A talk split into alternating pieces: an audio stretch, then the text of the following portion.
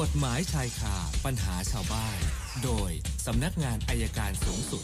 อันดับแรกต้องตรวจสอบสัญญาณการไลฟ์ก่อนนะคะ เพื่อความมั่นใจ เดี๋ยวนะคะดิฉันขอดูก่อนว่า สัญญาณออกอากาศ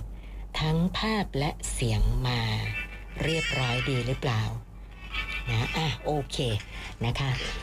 ทั้งภาพและเสียงพร้อมนะคะวันนี้นะไม่เหมือนเมื่อวานนะคะ สัญญาณจากผู้ตรวจการอัยการสำนักงานอัยการสูงสุด อาจารย์ปอระเมศวร์อินทรชุมนุม พร้อมแล้วนะคะ สวัสดีค่ะอาจารย์ สวัสดีครับคุณสนันครับ เชิญค่ะ วันนี้ก็ต้องคุยเรื่องพัดจะต้องแต่เช้าแต่เมื่อวานเลยนะค่ะ เรื่องของคุณสุเทพลุงวิศวะที่เขาเรียกกันอยู่เนี่ยอ๋อค่ะ ว่าเป็นยังไง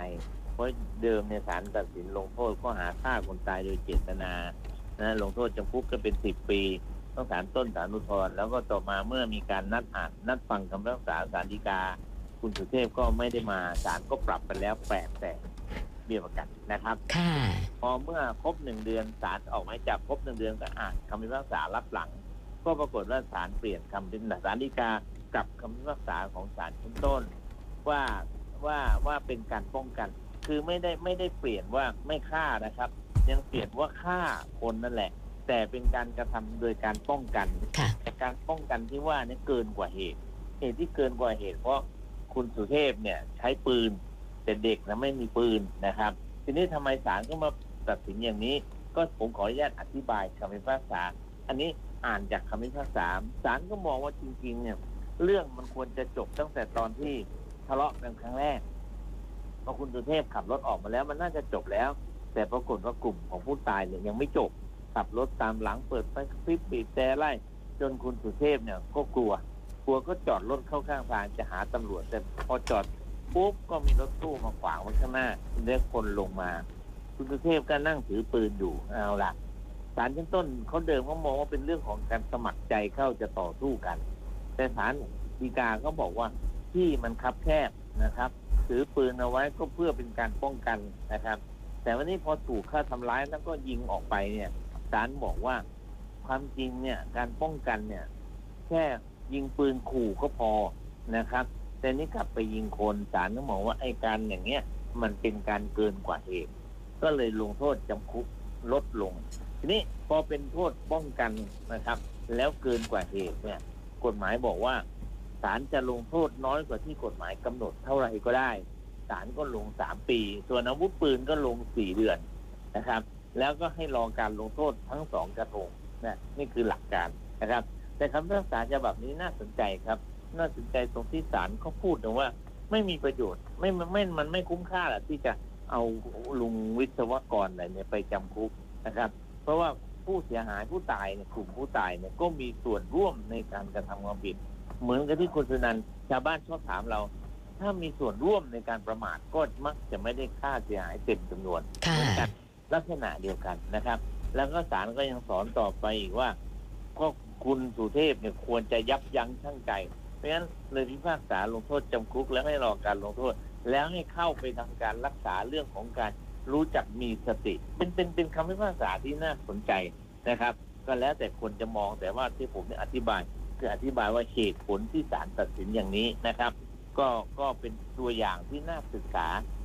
ก็ไม่มีอะไรก็ศึกษาไว้ ก็ยับยั้งชั่งใจหน่อย คนที่เป็นพ่อแม่ของพวกวัยรุ่นเนี่ย ก็ดูแลลูกสักนิดได้ไหมครับ อย่าปล่อยให้ลูกไปเข้าพวกมากนะพอเข้าพวกแล้วมันก็คึกเขิมอะคึกเขิมไม่กลัว ไปคนเดียวไม่กล้าหรอกครับ ก็ไปหลายคนแล้วก็กล้าหาญมากขึ้น ส่วนคนที่มีอาวุธปืนก็ใจเย็นๆนะครับ แล้วหลีกเลี่ยงได้ก็หลีกเลี่ยงหลักกฎหมายเราเนี่ย เราไม่ปะทะเราต้องพยายามหลีกเลี่ยงที่จะมีเรื่องมีราว เว้นแต่หลีกเลี่ยงไม่ได้ก็เป็นการป้องกัน ก็ฝากเป็นข้อคิด สำหรับบรรจุสุดสัปดาห์ครับเชิญคุณสนันเลยครับ เริ่มที่คุณสำริดค่ะอาจารย์บอกว่าผ่อนรถหนึ่งคัน แต่ว่าตั้งแต่ปี 52 แล้วนะคะ ปรากฏว่าค้างชำระหลายงวด จนกระทั่งไฟนั้นมายึดรถไป แล้วก็ฟ้องเรียกส่วนต่างประมาณ แสนกว่าบาทนะเขาบอกว่าครับตอนนั้นเนี่ยเขาไม่มีเงินเลยเป็นช่วงตกงานนะคะ ก็เลยไม่ติดต่อทางไฟนั้นซ์ก็เงียบไปเลยนะคะนะไฟนั้นซ์ก็ไม่ได้เห็นดำเนินการอะไร ขณะนี้เนี่ยผ่อนคอนโดอยู่ ผ่อนมาได้ประมาณ 7 ปีแล้วนะคะ ทีนี้ก็เลยสงสัยว่าถ้าเกิดเขาผ่อนคอนโดหมดนะคะ ทางอ่าเจ้าหนี้เนี่ยอาจจะมาสืบทรัพย์ว่าเขามีทรัพย์สินจะตามมายึดได้หรือเปล่าคะอาจารย์ ได้ครับถ้าเขายังได้นะ มีทรัพย์สินอยู่เขาก็ยังตามมายึดได้ อ๋อ ค่ะ ก็ตอนนี้เขาอาจจะยังไม่รู้แต่เขาใช้ระยะเวลาสิบปีนะในการสืบทรัพย์ค่ะ ค่ะนะแล้วก็มีคุณวิษณุนะคะบอกว่าญาติโดนจับนะข้อหาฆ่าคนตายโดยเจตนานะคะ แล้วก็รับสารภาพ